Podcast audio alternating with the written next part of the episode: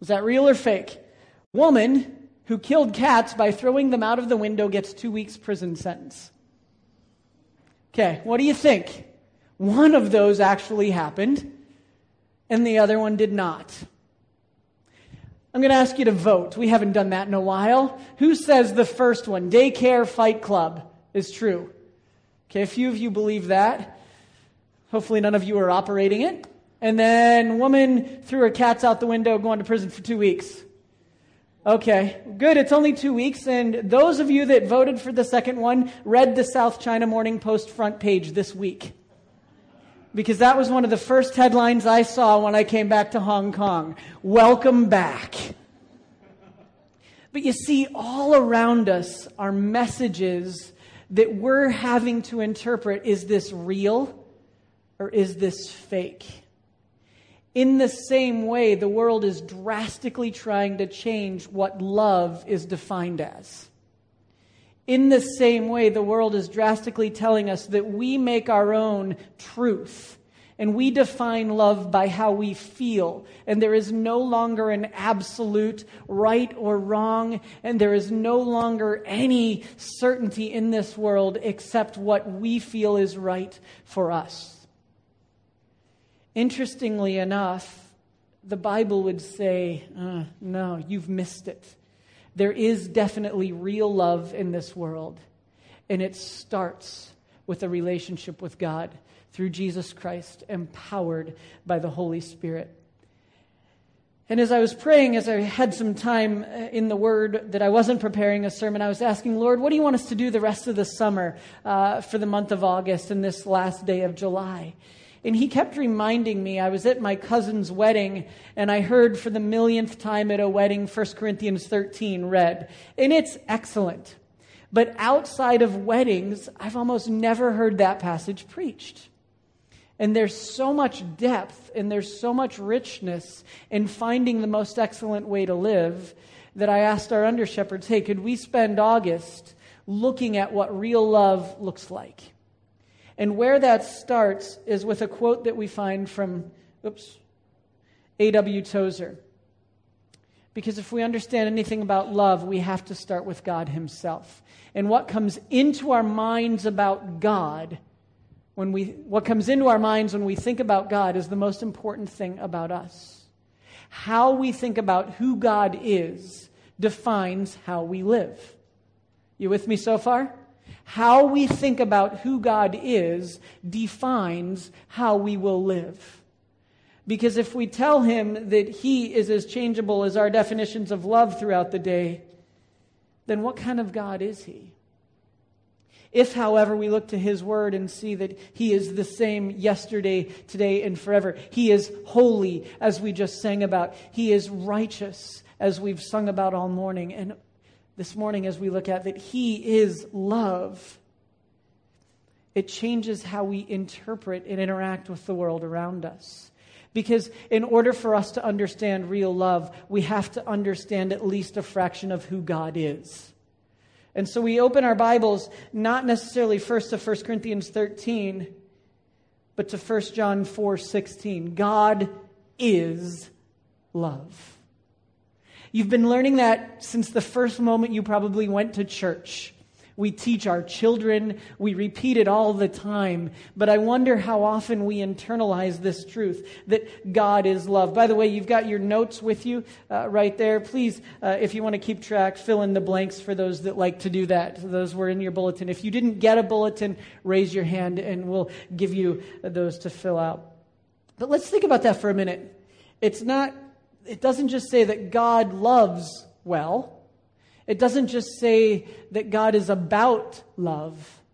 It's actually a state of being that says God in his three persons is love. Whoever lives in love lives in God. We get right away a picture of real love.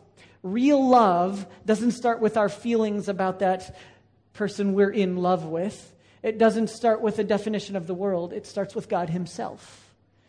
God is love.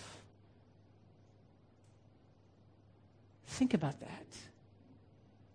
the author and perfecter of our faith, is also the God who is love. He's not just about love, He is the epitome, the definition, and the existence of love itself. Whoever is, lives in love lives in God, and God lives in them. We know that through the work of Jesus Christ and what He's done for us. But see, this is like Sunday school material. Christianity 101. Almost anybody, even if they've only gone to church once, could tell me, yes, God is love. But here's the thing. And what Josh McDowell years ago, and they're coming out with a new version in October this year, uh, Evidence That Demands a Verdict. Many of you might have read that book uh, along the way. If you haven't, wait till October and read the new one. Uh, it's, uh, from what I've heard, exceptional. But in that book, he calls for what's called a relational apologetic. In other words, having a real relationship with Jesus Christ that's about investing in the Lord Jesus Christ as we walk through life, loving Him as He first loves us. It's about a relationship. God is a relational being in three persons. The Son interacts with the Father, interacts with the Holy Spirit, and they together interact with us. He is relational and He invites us into that loving relationship. And when we live in that kind of love, we understand that there is perfect love. 2 Samuel 22 31 tells us that as for God, his way is perfect. The Lord's word is flawless. He shields all those who take refuge in him. Again, to understand love, we have to have at least a right basic understanding of who God is. We know he is love, and we must also remember that he is perfect. And some of you might say, well, hey, Mike, I'm pretty good. And I would say to you, well, are you perfect? And you might even be tempted to say, well, no, not quite, but I'm pretty good. And I would say, well, let me talk to your spouse or your brother, your sister, or a family member, or someone that knows you well. And they might have a list of things that might be held against you. Things that maybe you don't do quite as well as you thought you did. Because we can often puff ourselves up and think more highly of ourselves than we ought. God never does because He is perfect. He never thinks too highly of Himself because He is perfect. And He invites us into that relationship with Him, washed by the blood of Jesus Christ that covers our imperfections with His purity that invites us into a relationship in which we are made whole and complete because of Him, not because we can fix ourselves. Rick Warren says it like this He says, God takes His perfection, mixes it, with the blood of Christ, and paints His perfection over our imperfection. You see, it's not that we're perfect on our own. It's the, we've been washed by the blood of the Lamb. He has to be perfect. If he's not perfect, what kind of God would we be worshiping? We would just be worshiping a false God that has no power over the heavens and the earth. But the thing is, he's never changed. He's as perfect today as he was 3,000 years ago. He's as perfect today as he was when he hung each star in the sky, of which we're still discovering more and more. His ways are right. Why do we need to know that in relation to love? Well, let me ask this. At any time in your life, has a loved one ever hurt you? Most of you would probably say yes. We have been wounded by those we love or thought we loved or that might have loved us, we thought. Somewhere along the lines, maybe we had a broken heart. But the thing about God, we may not understand all of his ways. We may not understand his timing. We may understand why he allows us to go through such things as loss, as sickness, as financial insecurity, as whatever the case may be. But he never changes, and he is always with us, and he is always trustworthy, and he never, ever ever makes a mistake. See, we know this to be true up here But over the next few weeks, my prayer is that it moves from up here to the people of AIC that we give out these truths. Because I think it's hard for us to remember the strength of God's love that gets us through each day. Because apart from Him, we can do nothing. That's just what the scriptures teach. There's more to it. When we understand the perfection of God, when we understand that His words are flawless, they're without error, they are perfect, we know that our refuge, our comfort in times of trouble. I was, what, seven or eight thousand miles away from you this summer for a month. And yet I heard time and again of different struggles many of you faced. And oh, how I wanted, and I'm not lying, I wanted to come back and just put my arms around you, give you a hug, and walk with you through those things. It's hard to do when you're uh, in America and coming all the way back to Hong Kong. But the thing was, I knew that it wasn't my job, that there is one who cares more deeply for you than I do. And his name is Jesus. And his shield protects and watches over you and gives comfort to those who find refuge, who find protection, who find, as Paul would say later on in 1 Corinthians, hope in him. A perfect God allows us to find our hope in him because he won't disappoint us. We may place expectations on him that he doesn't fulfill, but those are because we've told him how to be God when we've truly surrendered ourselves to Him, when we've been set apart, when we said, Lord, all I have is yours, as Jesus did right before He was crucified, we see the world through a different lens. And we say, God, your ways are perfect, and we will trust on you. John adds to this. He goes a step further. He says, In this world, we are like Jesus. How cool is that? That because of what Jesus has done, we are made to be like him. We get the privilege of being and living like Jesus Christ. Or that's at least the invitation we're given. Sadly, many in the church around the world don't look at all like Jesus Christ. And I'm not saying that to discourage you, I'm saying that to invite you to a better way to live. I'm inviting you to go back to the Word of God and say, in Him is our hope, not in the ways of man. Whether it be politics, committees, decisions that other people make. No, our hope is in Jesus Christ. There is no fear in love, but perfect love drives out fear. You see, God is love, He is perfect, and His love is the answer to fear and shame. If you've followed newspapers this year, you've known that we've seen a spike in Hong Kong in uh, child and teenage suicides.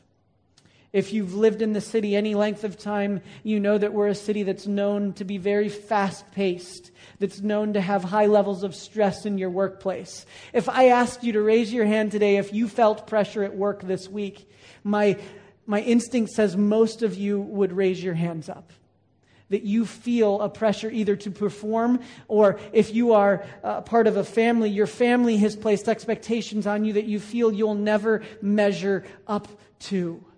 You feel like you have to be perfect to reach this set of expectations that others have placed on you or that you have placed on yourself, and you live in a constant state of either fear or shame. Either I'm not going to do it right or I'm not good enough. How could someone possibly love, trust, or believe in me? But perfect love drives out fear. Perfect love gets rid of shame and says that you are a new creation. The old has gone, the new has come. And your life is made new in Jesus Christ. There is a way to live that lets go of the pressures and the stressors of whether it be school, work, family, injustice in this world, that says, Come to me and I will give you rest. You don't have to be afraid. I am doing a new thing. And I will never leave you nor forsake you. Mike doesn't say that. God says that. In this world, you and I, adopted as sons and daughters of the Most High God, are like Jesus. Paul in Romans tells us that we are co inheritors, we are co heirs with Jesus Christ. We're part of the family. And as such, there's nothing we have to be afraid of. So let's review God is love. God's love is perfect because He is perfect. And God's love is the answer to fear and shame. Again, Mike, you might say, I know this is simple. I know all these things. And I say, Great, I'm glad you know them. Are you living in them? Am I living in them?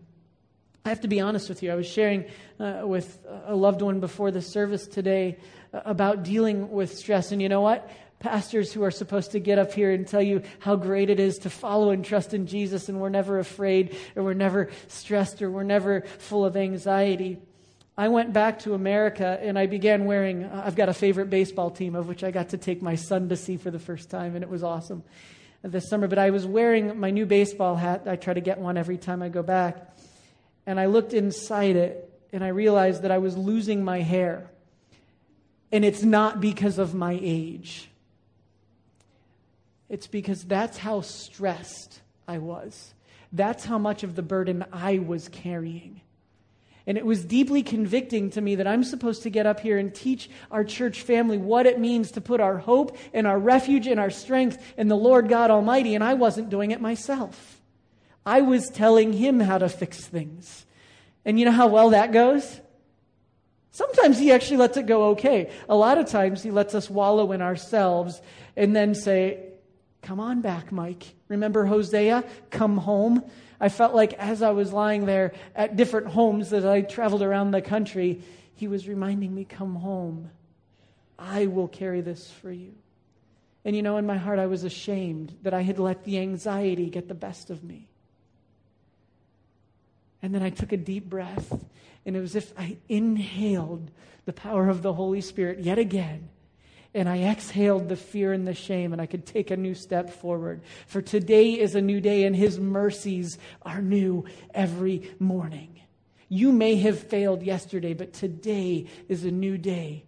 Confess with your heart, repent, be forgiven and stand on the rock that is Jesus Christ and let his mercies wash over you each new day. Because it's his love that is the answer to fear and shame. The great thing is, we love because he first loved us. It took me this long to get to the, the big point. Here you go. God not only is love, but he loves us. We don't always remember that. Mike, I know these are simple truths. I know they're simple truths. Yet it's such a simple truth that it is repeated throughout all of the entire Bible. The love of God is on every page of the Word of God, whether it be in how He disciplines those He loves to how he, how he deals with evil and injustice and oppression, how he calls us to care for the poor, the weak, the least of these, the sick, the broken, the hurting, and how he cautions against comfort and self sufficiency and self satisfaction and says, Look to me, seek me first. It's out of his great love for his creation. Remember, man was created in the very image of God. It's common in churches to say that we are the imago Dei, the image of God. Why do we say that? Because God's word teaches us. And as such, we carry his image with us as image bearers. Uh, when you hear the, the commandment that says, don't take the Lord's name in vain, many people directly associate that to swearing. But it goes deeper than that. It goes to how we carry the very name of God and how we carry the fact that God is love. Shows the world that there is real love in this world. And we only know that if we experience that He loves us.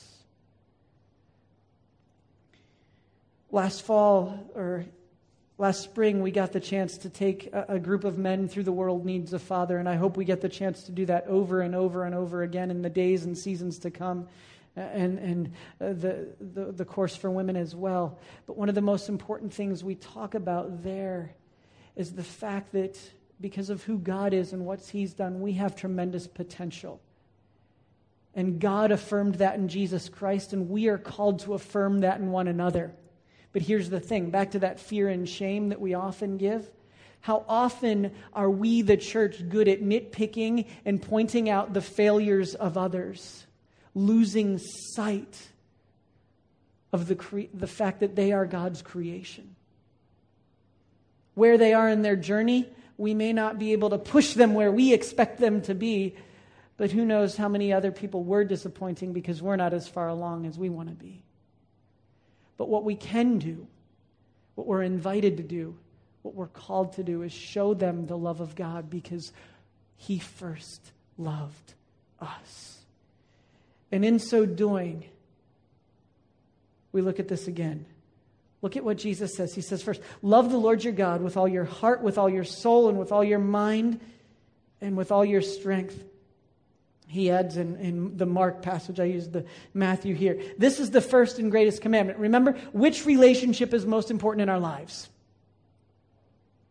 Not any horizontal relationship. As much as you hear me time and again talking about your love for one another in this room, please don't start there. Because no matter what, you will let each other down. I will let you down. I will fail. Your neighbor will fail, and you will fail your neighbor. We must always start with the love of God and our relationship with Him that then points us to loving Him wholly with all of our being. And then, as Jesus says, loving your neighbor as yourself. But Mike, I don't think very much of myself. I have a problem with low self esteem. And you know what? That is a real issue.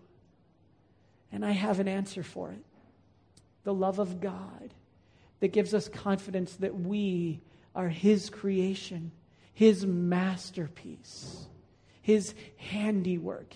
He knew us before the creation of the world. And so, as we see that, we can be confident in who He's created us to be.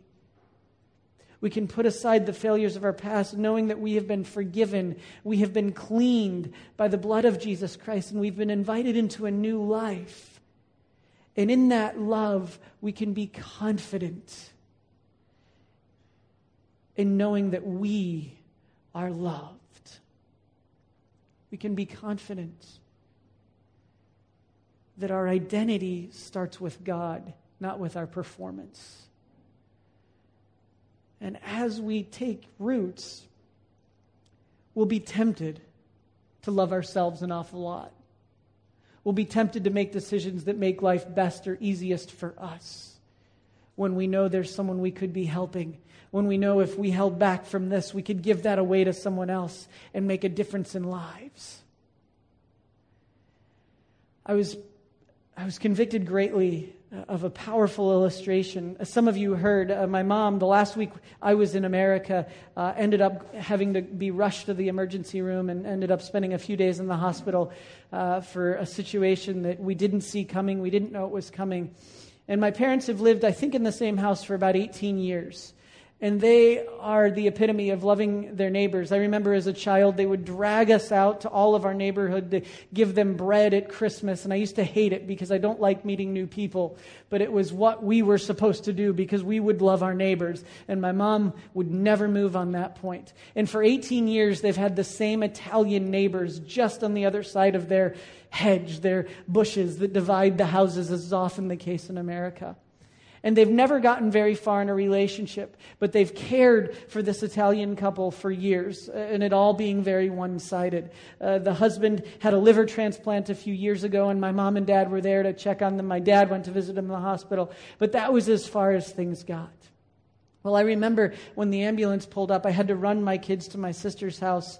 And as I was trying to get them out so they didn't get scared by the ambulance, I saw peering into our yard, or my family's yard, Uh, this couple that I didn't know very well, but that my next door neighbors. And I didn't think much of it until I was mowing the grass on the Thursday before I left. And the man came and was asking me, How's your mom? He said, You must be the son. That was my name, the son. And I said, Well, yes, I am the son. And so we were talking about it. And two hours later, my dad got a phone call from this family, from this couple, saying, We're making you dinner tonight. You've been so gracious to us over the years. The least we can do is help you uh, by preparing a meal for you. Never before had there been any sort of show of hospitality or of relationship. But for 18 years, my parents had faithfully loved their neighborhood. And many of their neighbors came just to check on, provide for, and care for a family in need. We never know when the fruit will be borne, but we know we are always called to love we might, it might take 18 years. And as of yet, I don't know that this family has come to accept Jesus as their Lord and Savior, but I do know they know they're loved, and they're expressing that love. We're called to love one another because we are first loved by God. Anyone who loves God must. Notice it's not an optional thing. He doesn't say maybe you should. He doesn't say if you like them. He doesn't say if you understand them. He says anyone who loves God will and must also love their brother and sister. It's an invitation to dig into how Paul defines love as he writes those words in 1 Corinthians 13 that challenges us to love in a big miraculous way, regardless of what other people do to us. Often it's easy to love when people love us, right? Some of you might remember uh, Mar- Martin and Gracia Burnham. Uh, they were missionaries to the Philippines uh, down in the south. Uh, largely their ministry uh, as a, a pilot, uh, New Tribes Mission was the organization they were with. And on June 1st, I believe it was the year 2001, they were taking, taken hostage by uh, Islamic militants that lived in those areas of the Philippines. I can't remember the exact island, but you can Google it and find out later. And for 366, 376 days, they were hostages. Unfortunately, at the end of the hostage crisis, of which there were many other hostages, uh, Martin himself was killed. Gracia was rescued. But there's two things I thought that were very telling as I recalled this story and as I kind of uh, rehearsed what had happened because I remember reading about it all these years ago. And the first thing I remember was that at one point, the local Filipina nurse that had been with them was given the chance to be released and set free and to go back home because she was native to the Philippines. She refused. Why? Because of her love for Gracia and Martin. Because they had so loved her that she wouldn't dare but stay with them through the rest of the journey. Second, another girl, a 15 year old that had been captive most of the time but was also set free, had this to say. Later, she, was say, she would say she would never have survived without the loving support of Gracia, who even befriended and taught the gospel to those that were holding she and her husband prisoner. It reminds me of what Paul talked about when he and Silas could sing hymns to the Lord our God and King in the midst of being in prison.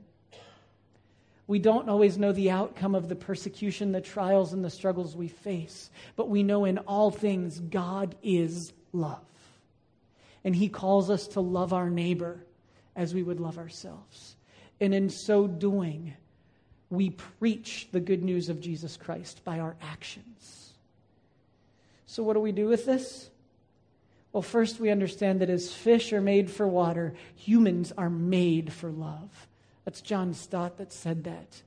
And we don't often remember that. We don't often take that seriously anymore. That we were created to be in loving relationships, first with God, then with one another. But if we're so caught up in pointing out flaws and fighting with one another, then we've missed the point of God's love for us. Because it is He who covers a multitude of sins, it is His grace that covers a multitude of sins. So, what do we do? We understand what Paul writes in 1 Corinthians 12 31, which, as you see next week, is where we'll begin our series on 1 Corinthians 13. Living in the fullness of God's love is the most excellent way to live. There's no better way to live than knowing that God has me, that God loves me, and that my confidence, my security, my faith, my hope, and my love are in Him, not in myself. And it is then that I can give that love away. So, what do we do? Where do we go from here? I thought I'd give you some homework. Some of you are educators, some of you are students that are getting ready to go back to school. Lord, help us. And as such, here's some homework. First, we're going to do this every week. The first one is always going to be the same. And I, just in case you say, well, Mike, I don't have a Bible. Well, one, by the way, grab one in the back if you don't have one. Second, just take your sermon notes with you. I put them on the back. Read this every day for the next week. It takes, what, two minutes to read it? If you read it out loud, you'll remember it better.